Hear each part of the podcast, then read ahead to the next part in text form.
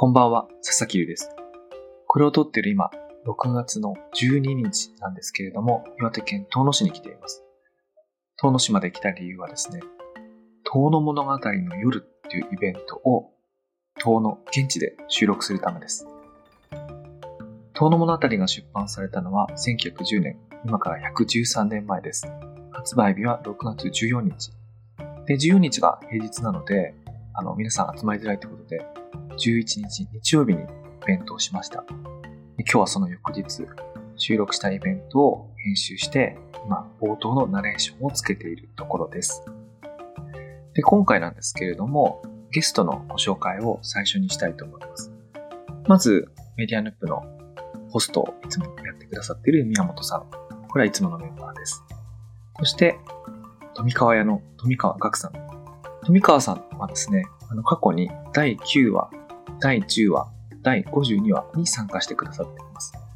いずれも遠野物語に関する回で、私とこう、はちゃはちゃと、あの楽しい会話を一緒に繰り広げてくださった私の遠野物語仲間でございます。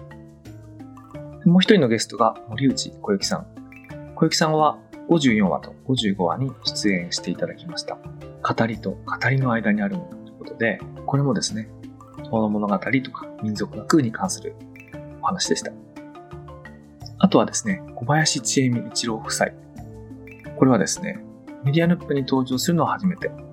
で、遠野ダオですね。私がアドミンをやっている遠野ダオの中には、ものすごい存在感でいつもいらっしゃるんですけれども、このお二人も遠野物語の夜に参加してくださいました。でですね、この後はですね、あのイベントの内容をちょっと編集しながらやりたいと思うんですけれども、一点事前にですね、あのご容赦いただきたい点とあの修正点をご連絡したいと思います。まずですね、冒頭ですね、私がこう収録の設定をミスったためにですね、富川さんの声がちょっとちっちゃい状態で入っています。これはですね、数分お聞きいただければ元に戻りますので、ちょっと聞き苦しいというか申し訳ないところなんですけれども、あの、ご容赦いただければと思います。あともう一つですね、古事記の作者が誰かっていう時に、私の安倍の安丸って言ってるんですけど、正しくは王の安丸です。これはね、大変、あの、私の無知を晒して申し訳ないんですけれども、なぜ無知を晒してるかっていうこともその、話の中でね、あの、わかりますので、それ含めてお楽しみいただければと思います。えー、年に一度のイベント、遠野物語の夜、あの、お送りしたいと思います。どうぞお楽しみください。メディアヌップ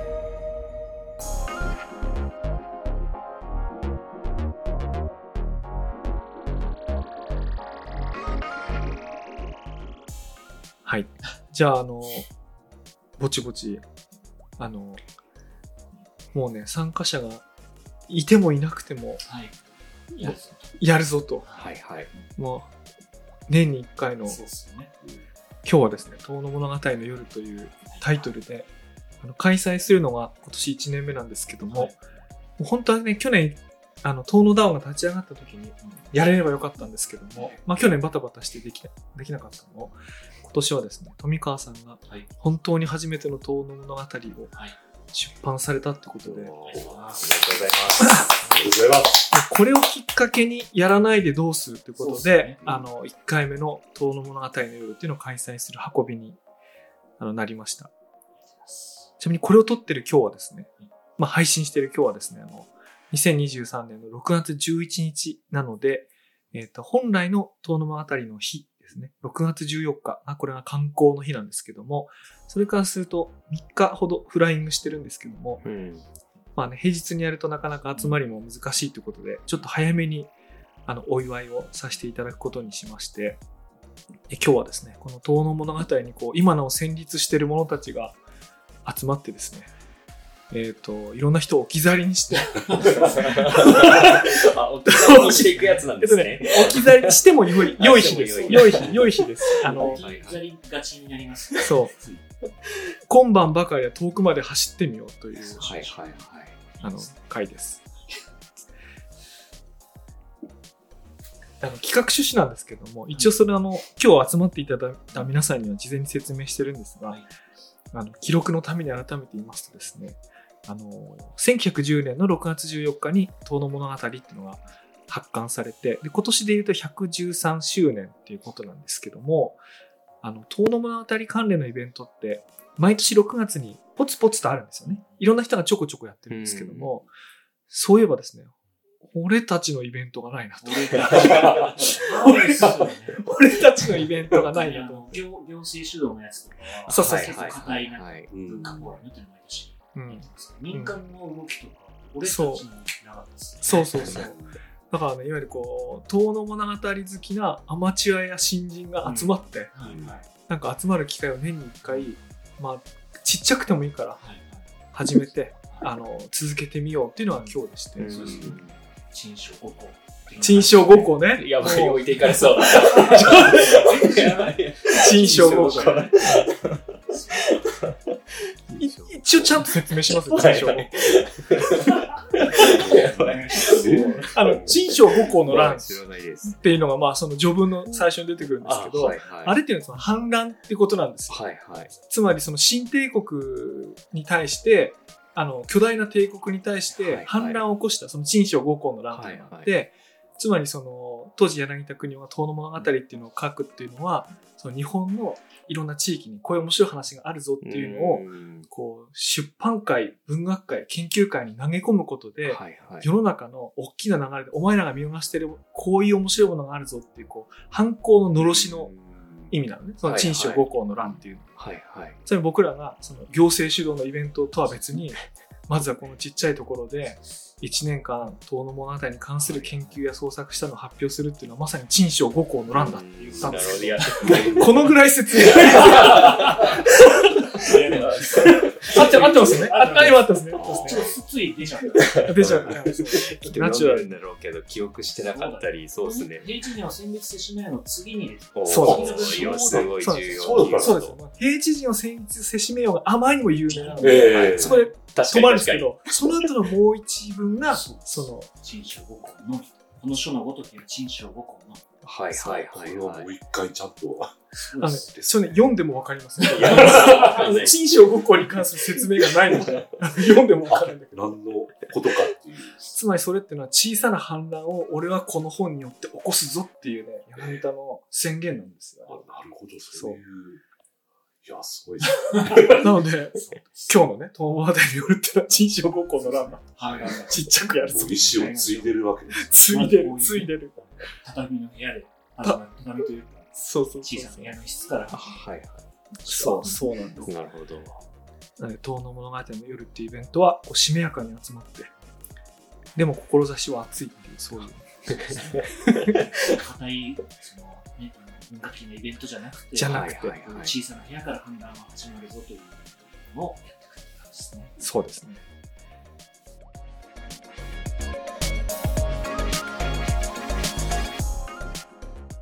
で、今日、まあ大体60分から90分ぐらいの間で収めようと思うんですけども、あの、今日、冒頭にね、富川さんの新刊、本当に初めての遠野物語のお祝いをしたんですけども、はいその話ぜひ掘り下げたいんですが、はいはい。その前にですね、僕ふと思ったわけですね。はいはい。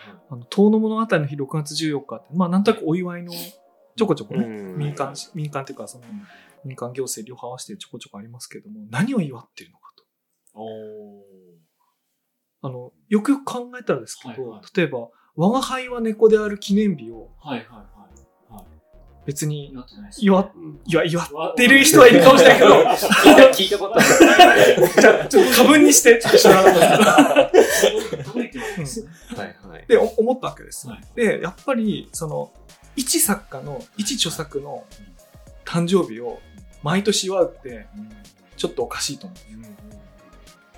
なんていうか、それただの一作家の著作じゃないですか。はい。でも、遠野物語は、柳田国夫は著だけど、佐々木貴前がそれを喋った。はいはいうんはい。で、そもそも佐々木貴前はいろんな人から聞いてた。っうん。ていうことは、やっぱみんなで作ったものだと。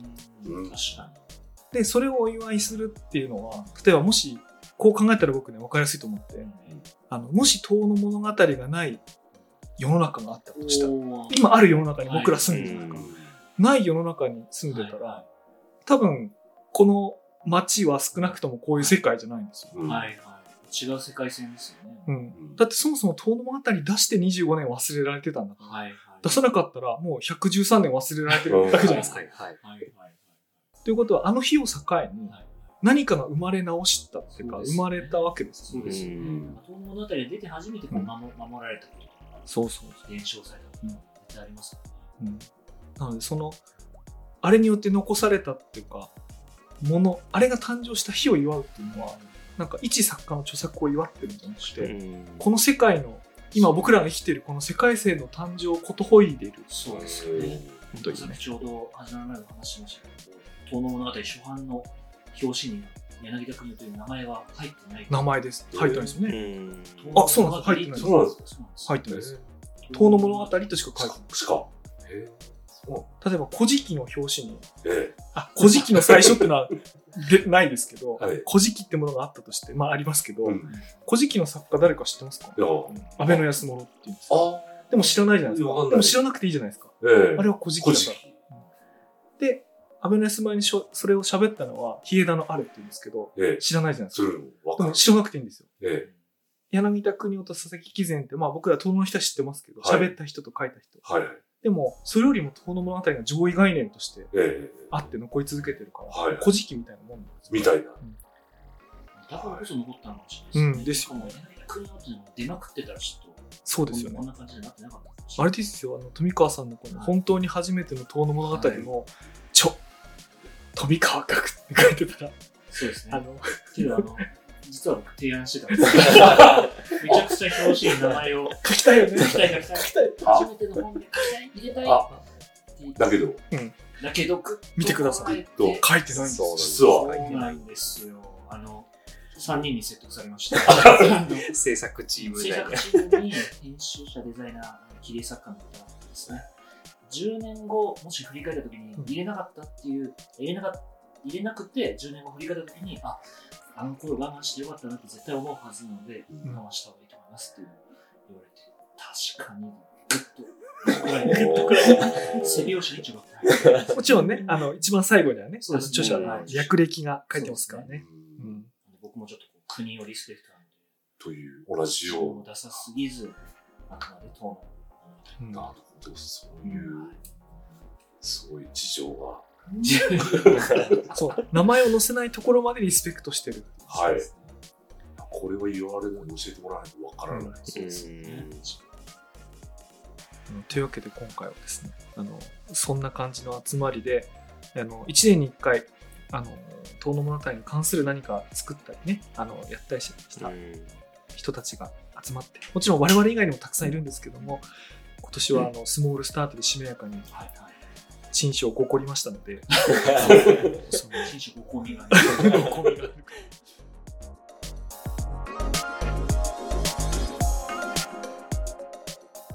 今日一発目はですね、はい先ほどからお話に出ているですね、富川さんのはい。新作、新作。はい。これについてちょっとお話を伺えればと思います。わかりましたじゃあちょっとここからのパートは、はい。富川さんと、そうですね。あと小雪さん、あの、お声出せますか？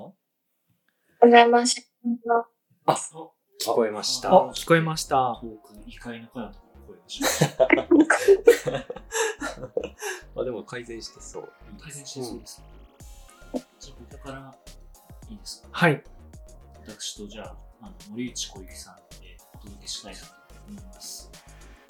す。はい。ちょっと、はい、簡単にちょっと本の説明を僕からちょっとちらっとさせていただきつつ始めていきたいんですけれども、あのタイトルは本当に初めての遠野物語っていうタイトルでありまして、えー、遠野物語と同じように6月14日、えー発売、えー、週が明けて水曜です。かね、あの発売になるんです。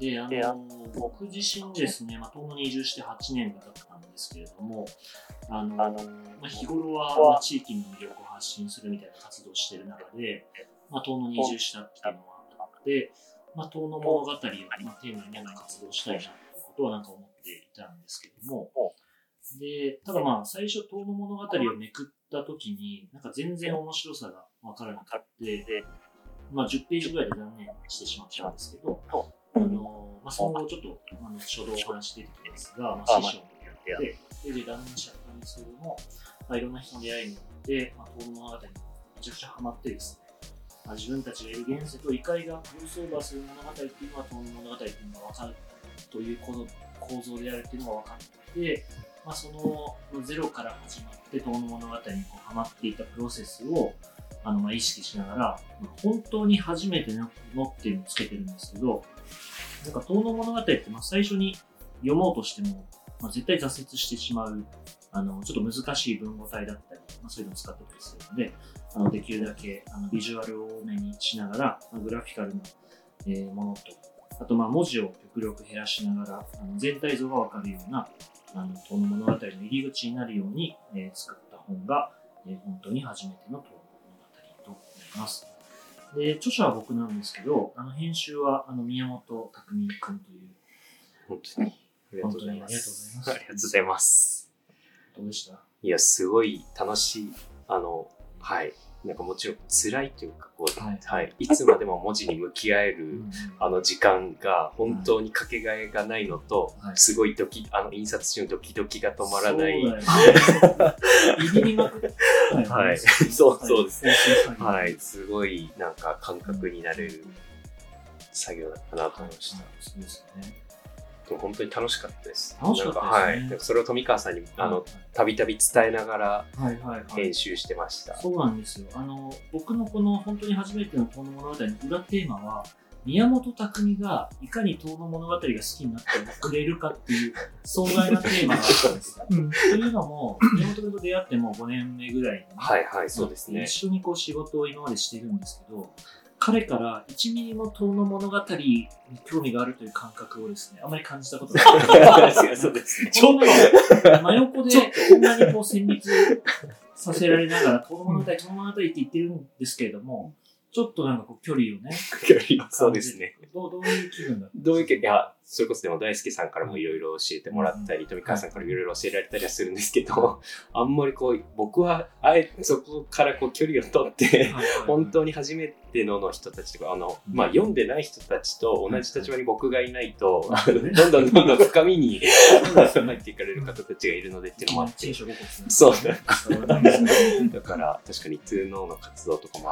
面白そうだなと思いつつのフィールドワークも一回も参加したことがなかった。そうですね。そういえば。それぐらいは出てもよかったんじゃないですか。むしろ距離は確かに取ってましたね。だからそんな、まあそんな宮本君だからこそこう客観的に見てくれるんじゃないかと思い、あの編集をお願いいや。よかった。はい。えーでも本当に最終的には、あちょっと遠野物語読みたくなってきました。あの原文の意味も分かってきましたっていうセリフを、なんか制作中にはい。宮本君から聞聞いて、はいはい。いや、本当そうです。これをきっかけに遠野物語をちゃんと、あの、博物館で売ってたやつは持ってたんですけど、ははいい、はいちゃんと読むように買って読みました。ありがとうございます。というなんか、僕にとって裏テーマも達成されたので、まあ、ある種満足な感じなんですけど。で事前に聞いたところによれば、宮本さんのおばあ様がはい。これを手に取り、そうなんです。この富川さんの方を手に取ってくださって、もうその日の夜のうちに読み終わって、早っ そうなんです。はい。で、次の日の朝に、本当にその柳田国夫が書いた遠野物語ないの？って、次の日の朝に聞かれて、ああるよって言って貸して、今おばあちゃんがそれを読んでるんですけど、なんかもうまさにこう富川さんが考えてたことが、はい、すごいこう目の前で起きてるみたいな、すごい嬉しくなりましたね。嬉しいですね。本当にあのそういう流れを作りたいと思って作った一冊、うん。非常に嬉しいですね。これあのー小雪さんはまだ読んでないんですよ。はい。まだ、んですか。ピザには届いてないです。そうなんですよね。なので、ちょっと、ね、小雪さんのあの感想もぜひ聞きたいなとめっちゃ楽しみです、ほんまに。なんかあの、まあ今日小雪さんを対談相手というか対話相手にあのご指名させていただいたのは、あの小雪さんがこ、あれですよね、まあ、遠野、あ、せっかくなのでちょっとちょっと自己紹介と、あと最近あのビッグニュースが小雪さんあると思うので、もう、もう遠野物語業界が、業界が戦慄しておすすめ。せしめられてる。もうガタつきましたよ。つきましたうん。いね。や、本当に。ちょっといいですか？ちょっと自己紹介をぜひお願いします。あ、自己紹介から、あの、森内小雪と申しまして、今、京都大学大学院のアジア・アフリカ地域研究研究科というところに所属している博士課程の大学院生なんですけれど、えっと、ビッグニュースと言っていただいたのは、えっと、7月1日から宮崎県は椎葉村に地域おこし協力隊として学芸員の枠で、えー雇っていただけることになりましてシーバに行ってまいります。よっ。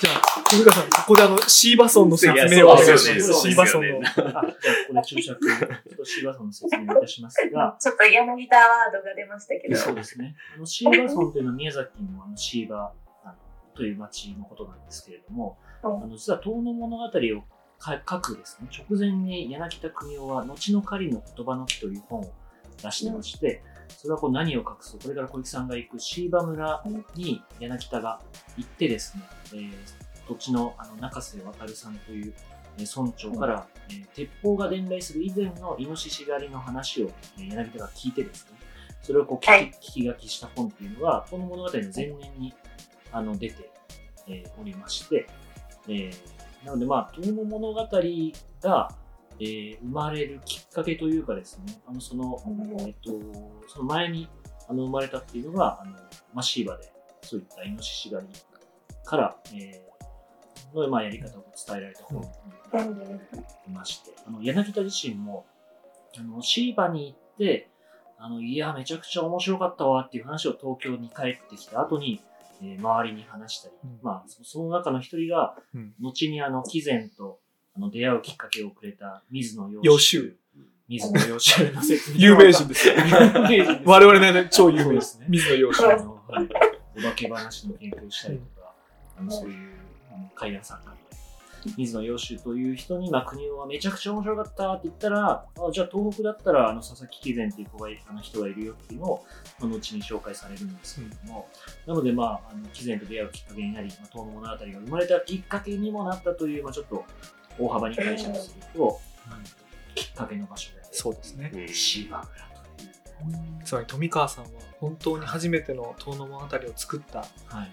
その横で、横でっていうか、その同時にそうですね。小雪さんは本当に初めての後の仮の言葉に作り、そうですね。あとここに石神問答を加えると、あの、柳田のね、初期初期三部作と呼ばれる、そ。その3つの作品があるんですけども、その2つ目に手を伸ばし始めてるっていそうですね。う。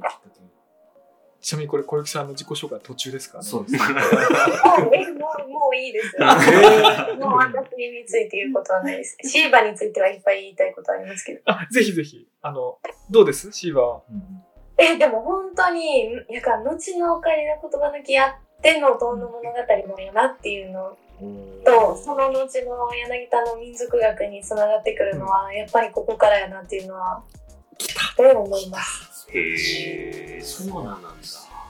うん私もあの、5年前に実はシーバ行ってまして、やばい出ましたね。あのやっぱり行かないといけないと思ってあですね、2018年に行って、まあ、シーバってシーバ神楽っていうあの、うん。神楽もすごい盛んで、12月にあのもうオールナイトで神楽をやるんですえ、よ。すごい。そうです。でフェスじゃん。フェスなんですよ。でも同時にいろんな場所で、うんあの、1、2週間ずっとやってるんですけど、あの公民館みたいな場所の中に、あの、まあ、結界が張られてですね、うんそこでこう、神楽をガンガン用しやるんですけど、その公民館の横、公民館の中の、その結界の脇で、普通に飲み会が繰り広げられてるんですよ。ただのただのうんただのお酒いいですね。飲んで、で、あの、その神楽を踊ってるそのか神様が、あの、神様を飲まされるんですよ。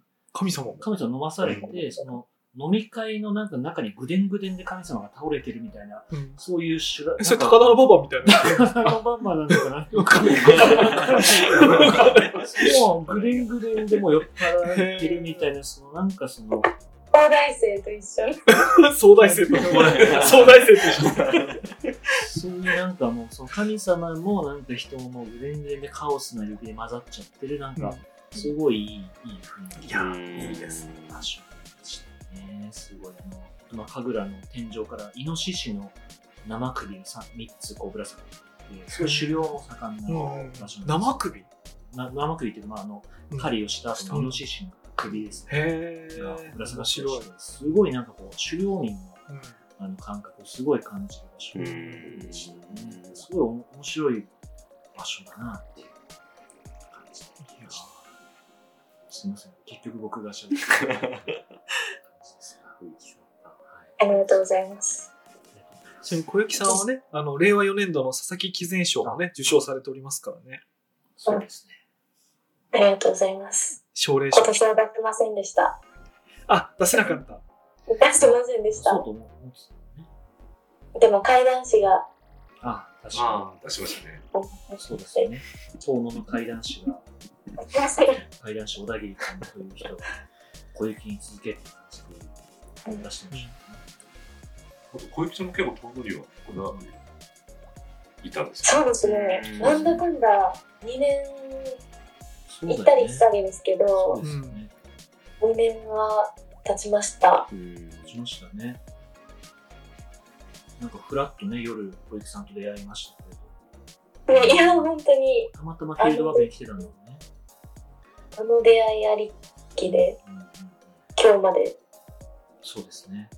うんまあ、そうなんですよ。たまたまなんかリサーチできてて、竜に泊まってたんだよね、その時。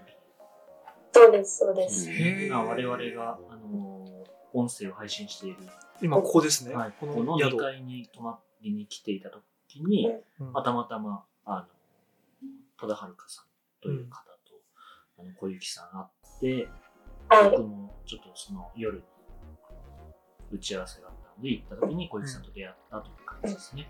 で、もう来ちゃいないのっていう話をして、そしたら来てくれて、いやー、ねありがとうございます。そういう活動が、はい。うんで、遠野物語を含めいろいろ活動してもらい、毅然、あはいの、シーバに行くといううん感じの、あの、小雪さんですね。もともとは妖怪が好きでっうん。ていうことでしたっけ？妖怪、そうですね。妖怪の研究をして、したくて、大学院に入って、で本当はネパールに妖怪を探しに行く予定だったんですけど、なんと。コロナとあ、おかかぶりし。まして、で、じゃあもう国内でフィールドを探すかってなった時に、うんやっぱ日本だったら遠野には行っとかないと、そう思っていった。その初回でうんガクさんと奇跡の出会いを果たし、今日まで。もう妖怪じゃなくてガクさんの研究になってますけど。ねということは、ガクさんが妖怪なのかというとそうです、そうです。そうなんです。そうなんだね。そうなんです。うんだけど本当になんか僕自身もその、まあ、日頃いろんな研究をしてるとはいえ自分自身を研究されたのが初めてで、あのこの前ね、あの小雪さんがえっと日本地名研究所ということの学会で発表をされてまして、あの京都であの小雪さん発表されてたんですけれども、まあ、その発表をした内容も、あの僕が研究している内容と、あの富川自身の変異みたいな、その変変化を小雪さんの目線から見て、なんかどういうふうに変化してたのかとか、どういうふうな視点がその研究に生かされているのかみたいなことを客観的に発表されしてくださったので、へー僕は僕は客席でそれを聞いて、はいはいはいはい。なんか、あれだよね、小雪さん、あの、普通は誰かその研究者の研究、あの、だ誰かを対象を研究して発表するときは、個人が多い。亡くなった方が多いんあーですそうですね、そうですね。やっぱ生きてる人について喋るのはすごいセンシティブなので。はいはいはい。でもやっぱ、えーでもほんまに発表させてもらえるのは、ちゃんと私とガクさんの関係ありきで、だから許されているということだと思います。いや、もう全然、全その研究を、ざっと概要をまとめるとどういうことなん。ですかその、遠野物語を研究する人を研究してるってことを、ああ、えっ、と、こと東物語を題材にしてうん。作品を作ってる人をうん、研究してるみたいな感じで、うん、なんか東物語が今、今現在どういう風に展開してるかみたいなはいはい。ことを発表したんですけど、それでガクさんがどういうパーソナリティがあって、ライフヒストリーを持って、で、遠の物語を読んで、どういうふうに解釈してるかみたいなことを順序立てて、いいね。経緯を喋ったみたいな感じでした。すごい僕嬉しくなっちゃってう。ん。お父さんみたいな。うんは発表聞き、授業参観で、お父さんに向けた作文を読んでくれてるような感覚で聞いて、ほど。富川学の広告代理店時代の経験を生かした短いキャッチコピーあのココピーで構成された作品であるみたいなことが書いてあってね。ああ、そうそうそう。いや、面白いね。なるほど。非常に面白かった。ね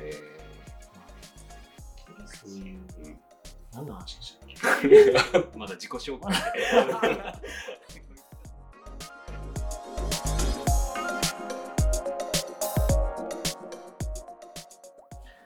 ちょっとあの、この、遠野物語本の、あのーことなんですけど、あのー今日ですね、あの、えっと、まあこの遠野物語本、えっと、通常版と、あとシリアルナンバー入り限定版という二つ、実はありましてですね、あの、小雪さんからもシリアルナンバー入りを注文いただいたので、あの、後ほどちょっとお渡しするんですけれども、今日はあの、面白いです。はい、佐々木大輔さんもですね、あはい、注文いたしました。はい、注文いただきまして、シリアルナンバー入りの方を、えー、あ5500円の方を注文いただきましたので、今日実は、えー実物が？実物をあ、ありがたいです。わあ、ほんと発売日前に。ました。はい、発売日前なんですけれども、印刷が、えー長野の藤原印刷のところが上がってきましたので、ちょっと、大輔さん。なんと今日私あの昼間に内田書店でフラゲをしてきたのにもかかわらず さらに限定版までフラゲさせていただくっていう。まさかあの、通常版フライされてると思うおお初歩ですねこれ。お初歩ではない今お渡ししました。あ。ぜひ開封をして。えこれもしかしてはい。2本ってことですか？あ違うか。あ、にいや、3人ってこと？あ2か。あ女子ね数詞だと思って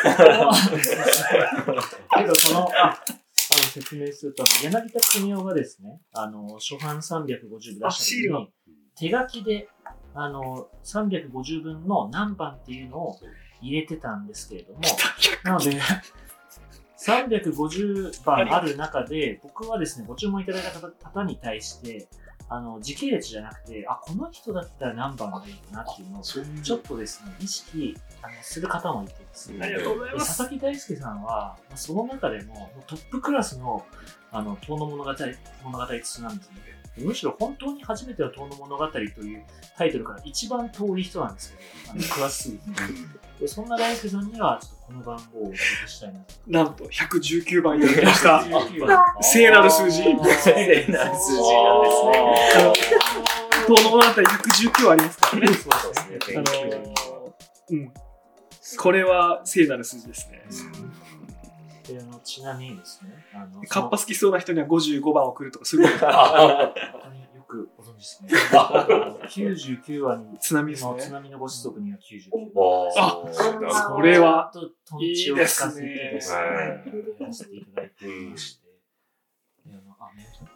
やったあはい。で、あの、大輔さん、あのサイン、サインのところというか、初版、あ、今、スライドを出していますが、これは国尾さんが初版で書いた、まあ、第1号は佐々木。本初歩は佐々木くんです。私もあの、佐々木大輔さんに書くという。2がねその2がね。この2まで真似ていやー素晴らしい。いやね私もうね昼間に手に入れてもう通読してきました。早い。早いね。いやねこれはね画期的ですよ。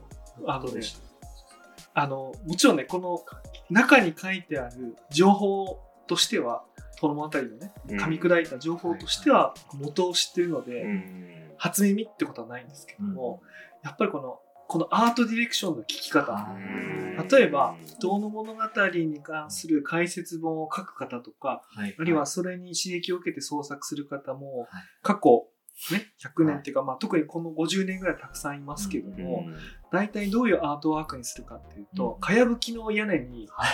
あの田園風景に、はいはい。あの獅子踊りに、はい。あとはなんか、なんていうかな、古いお家に着物を着せた子供をうん。座敷わらし風に立たせて撮らせてみたりとか、なんか暗くて怪しくて寒い東北の田舎のみたいなアートワークが抜け出ないんですよね。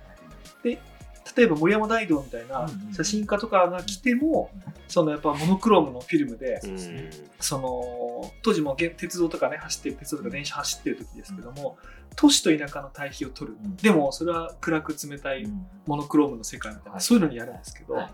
まあ、特に森山大道の本と照らしてみたら真逆であることが分かると思うんですけど、はいめちゃくちゃポップで。色がねあのあとそこに出てくるこうん。のキャラクターとか。あのカッパとかもそうですし、はいいろんな動物とかもこの切り絵で出てくるると思うんですけど、うんそれがねとにかくねあのポップなんですよね。でそれがなんかそのなんていうかな、うん。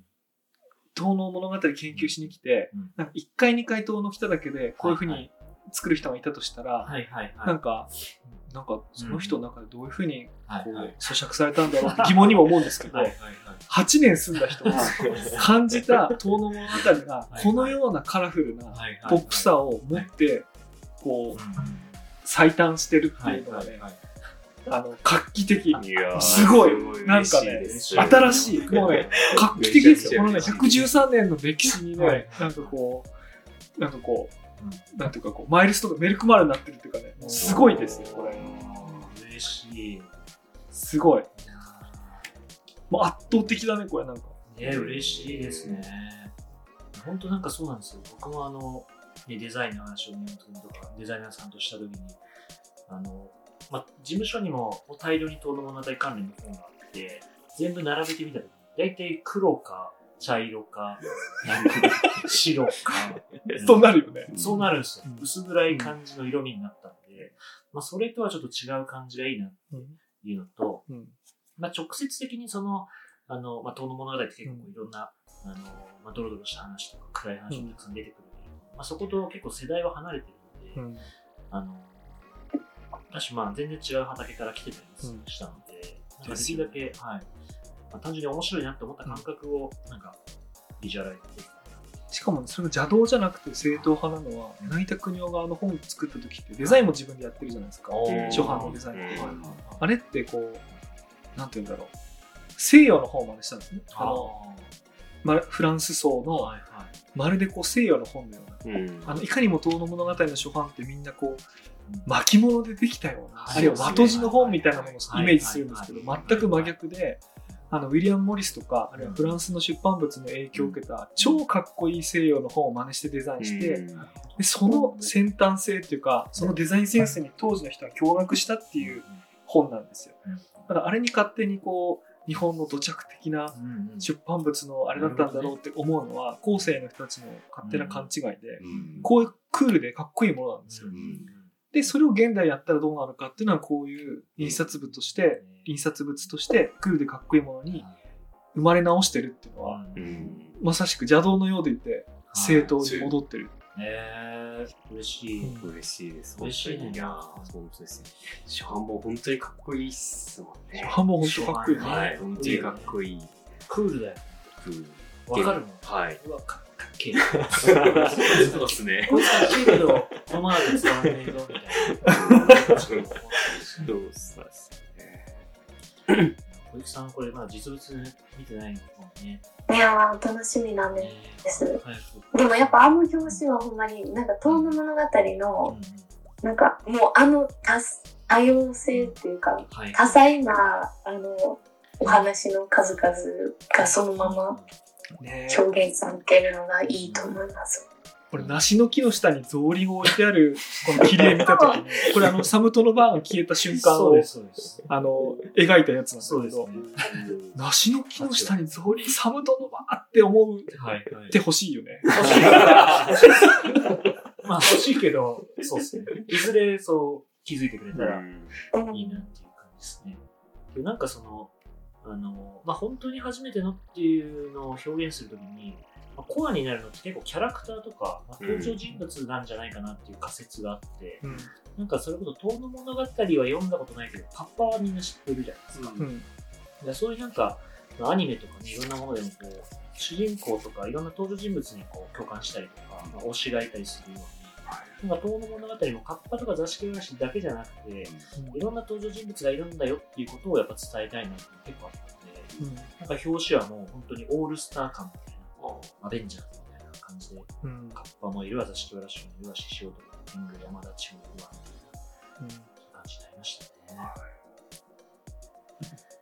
いやあの、貨幣さんを、この、おっちょこちょいのトリックスターに仕立て上げてるところが、はいはいはい。あの、ヌイあの、はいはいはいヒヒーローヌイとの対比的はいで、あの、面白いなって思いました。そうなんですよね。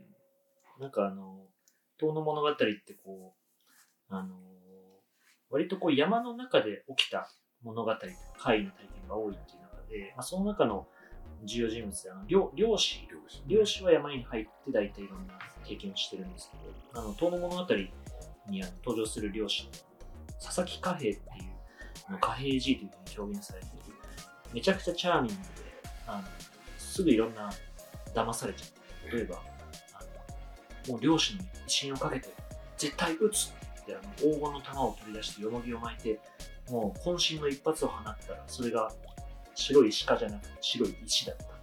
で、超がっかりして、もう漁師やめる始めたみたいなちょっと話があったりとか、まあ、天狗にこうなんか、あのバーって攻撃されたみたいな話がすごいチャーミングなあの漁師がいるんですけど、まあ、片や旗屋の縫いという、まあ、小雪さんもそのあたり一緒にあのリサーチしてくれたんですけど、めちゃくちゃかっこいい漁師がいる、なんかそういう二人は紹介したいなと思って、紹介しましたね。いやだからこれを読んで、で、遠の物語をもう一回読んだら、はいもう一回これに戻って、うんあいやあ、何度でも。はいで、表紙を見ると、あ、これがあれで。これか、みたいなので、うん楽しんでほしいです。そうですよね。本当そうなんですよね。小池さん、あの、実物見てないんですけど、はい。何か聞きたいことありますか？私はもうカッパが赤いのに満足しちゃって。ああ、そこは外せませんね。でも、柳田が乗ってるうん。馬の感じとかもめっちゃ、ああ、これだけはちょっと、Behind the Scenes じゃないですか。そうだね、確かうん。に。すごい。あその感じもすごいいいな。あれどこに書いてあるあああ、のここの、の。国を、はい。そうなんですよ。っていうか、あの、本当にいい、いいパスをいただいたんですけど、あの遠野に、遠野に来た時の柳田国男っていうのは、果たして、あの、どんな服装だったのかっていううん。ことがあってですね。これはあの、切り絵作家の方に、あの切り絵を描いてもらう前提で、うんまあ、質問を受けたんですよ。あの、うん洋装だったのか和装だったのか、どどっちだったんだろうねって聞かれて、で、あの、我らが小田富英大先生にちょっと確認を取りまして、うん。あのそうですね。これですね。あこの今、スライドの右下ですあね。、そうですね。はい。これスライドはディスコードの方が見てあ、うんそうそうです。はい。この、この、あれですね、服装。で、最終的には洋装にしたんですけれども、あの、結構、まあ、あの旅先で、あの、この東の滞在中も、市役所の人なの役所の方と会ったりとか、割とこう、偉い人と会うあの機会があるからは、そういう様装を着て、あのそういう機会があるから、まあ、様装で来たんじゃないかっていう話とか、あの割とこう、まあ、そういうビシッとあの服装を決めてる写真とかも残ってたりするんでまあ、そういう服装を、まあ、最終的にはチョイスして、確かに。いやーいいですねバットルスーツのイメージですね。そうですよね。もうなんか平地人の象徴ですよね。うん。うん。そうなんですね。明治のハイカラさんですもんね。明治のハイカラですね。エリートですよね。スーパーエリートです。そうなんですよ。なんか、よく皆さん、あの、なんて言うんでしょう。まあ、法の物語で、あの、まあ、後の日本の民族学の父と呼ばれ呼ばれる柳田が、あのまあ、何歳の頃に書いてあるのかとか、なんかどういう当時、状況だったのかって、なかなかあんまり知る機会はないと思うんですけれども、なんか当時、国の官僚、まあ農商務省の国の官僚で、まあこれから民族学の道に入っていくっていうタイミングだったんですけど、まあ、そういう、まあ、一、まあ、官僚時代、あの国尾さんのビシッと要素を決めて、ハイカラな明治維新の後の、まあ、3、40年後に、国の官僚で働くっていうことバリバリに都会人であり、平地人であり、まあ、ハイカラど真ん中の国尾さんなので、だけどなんかその平地人を戦慄せしめようっていう言い放って、なんか自分も含めて、もう戦慄せしめようって言ってるっていうのが、うんなんかすごい説得力があるっていうか、うんなんかいいっすよね。いいね。つまでも話せそうですね。そうね。ちょっと、トピック2行きましょうか。行きましょう。あのはいこれもう、そうですね。僕あの、小盆地宇宙論の大橋先生の話、ほ掘り下げたかったけど、あ、そうっすよね。あの、一応パート2 行きましょう。出版記念イベント。ぬいね、あのそうですね。あの、はい。富川さんが今から言うと2年ちょっと前にそうですね展示をやられた縫いなんですけども、その続報が気になるという、主に僕からのはい。というわけで、ここまでが前編、おそらくパート1です。ちょっとですね、人数が多くて慣れないセッティングだったんで、かなりお聞き苦しいところがあったんじゃないかと思うんですけれども、申し訳ないことにやってる方はすごい楽しかったです。楽しかったんですけど、ちょっと次録音するときはもうちょっと上達したいと思います。あの、お話はさらに盛り上がっていきますので、次回もまたお楽しみください。それではまた次回。